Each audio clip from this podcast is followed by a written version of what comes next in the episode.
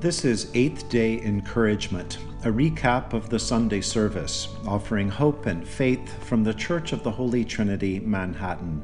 You can find us online at holytrinity nyc.org. I had new insight into this morning's gospel a few weeks ago when I visited family in North Carolina.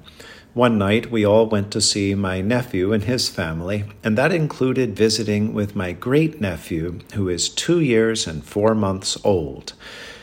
As one does, I had a, a, number of questions in my head, not really an agenda, but, but things I wanted to talk to my nephew about, to find out how his work is going, how, how my niece in law's work is going, how members of her family are doing, and, and possibly in that way that an uncle priest can do, sneak in a subtle question about baptism of the little one. Also, I think we all had some intention of talking about our various plans with the upcoming holidays. When might we see each other around Christmas? Well, there was no time or space or energy for questions and things on anyone's agenda because a two year old was in charge of the evening. Though children are seen and heard in ways today that they were not in Jesus' day, I think Jesus was trying to focus his disciples in a similar way to putting a two year old in the midst of things. Suddenly, whatever one is thinking becomes secondary to the joy and the fun and the wonder and the, the life of the little child in front of one. In this morning's gospel, Jesus has been telling the disciples some important, theologically significant things, and yet the disciples seem distracted. Jesus and the disciples have been traveling, and Jesus lays it all out to them as he explains the Son of Man will be betrayed into human hands, and they will kill him. And three days after he is killed, he will rise again.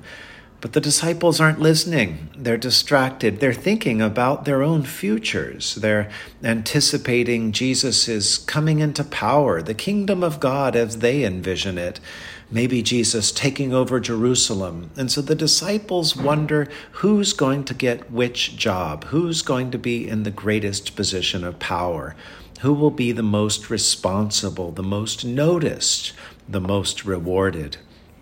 That's when Jesus disrupts their musing, their distractions, and takes a little child and places that child in the midst of the conversation there's a child, helpless, vulnerable, and needy.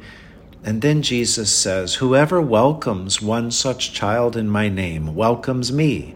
And whoever welcomes me welcomes not only me, but also the one who sent me.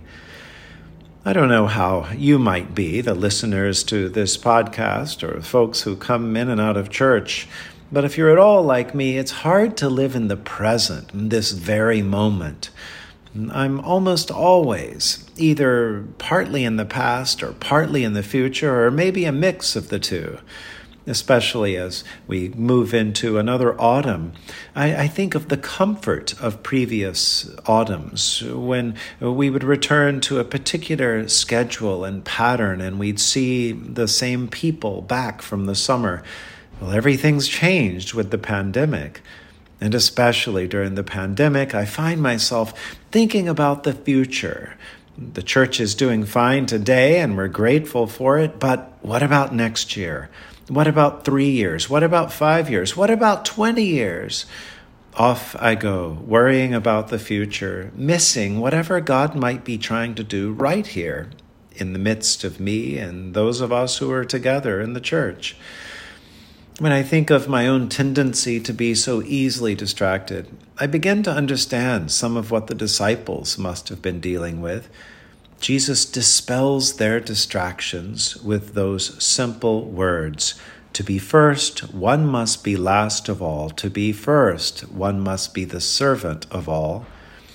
So often, Jesus calls his disciples and us to pay attention, to notice to notice the present, to notice the now. So often Jesus preaches and teaches with concrete, real things salty seawater, fresh, clean water from a well, the mud of the earth, freshly caught fish, bread, wine, water, blood. Teresa of Avila, the 16th century nun and mystic, knew the overwhelming force of distractions. As she put it, in the way of perfection, she felt it part of her calling to offer a little guidance to those who are like all of us, with souls and minds so scattered that they're like wild horses no one can stop. And so Teresa explains that she offers a kind of prayer, a method of prayer, if you will, that has often been called the practice of recollection. Teresa reminds us of the most important aspect of prayer, whether it's at the beginning, it's distracted or frustrated middle, or even at the end. The most important part of praying is to remember that God is near. God is very near, no matter what. It's that simple and it's that difficult. God is near. We have God's nearness. We have people, and we're invited to look into their eyes and into their hearts and know them as they are right now, not as they might have been in the past or as they could be in the future, but now. We have nature that so often breaks into our lives and insists on being noticed for now. We have all the various gifts of our breath right now, right here, today. May God speak to us even in our distractions, that we may be brought again and again to live out the love of Christ. Let us pray. Grant us, Lord, not to be anxious about earthly things, but to love things heavenly, and even now, while we are placed among things that are passing away, to hold fast to those that shall endure. Through Jesus Christ our Lord, who lives and reigns with you in the Holy Spirit, one God, for ever and ever. Amen. At the 11 a.m. celebration of the Holy Eucharist on September 19th, soloist Morgan Mastrangelo sang from Handel's Messiah verses that sing of God's victory over all evil and death. He that dwelleth in heaven shall laugh them to scorn. The Lord shall have them in derision.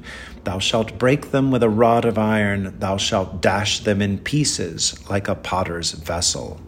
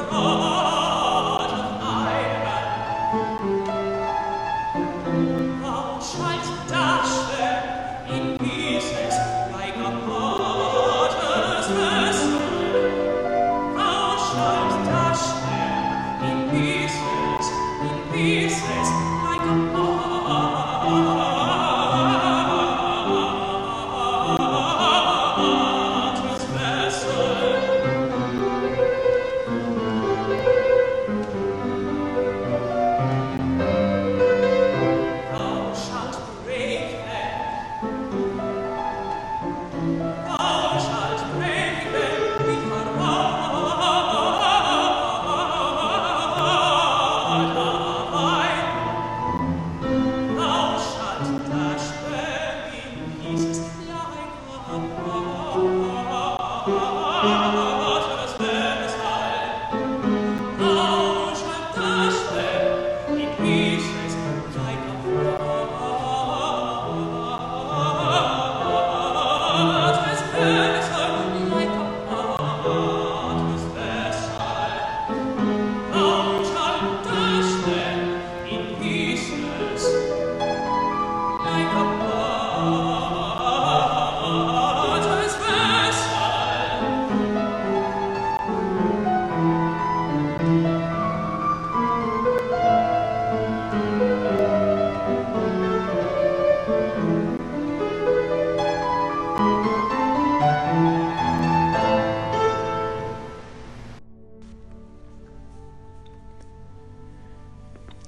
You've been listening to Eighth Day Encouragement. The eighth day is a Monday after the seven days of the week, but the eighth day also stands as a new creation outside the pattern of the usual seven. And so the eighth day symbolizes resurrection, hope, and the possibilities for new life. I'm John Beddingfield, the priest and rector at the Church of the Holy Trinity, Manhattan. I hope you'll come and visit us in person one day, but you can also worship with us through Facebook Live, follow us on YouTube, and learn more at holytrinity nyc.org. God bless you this week and always.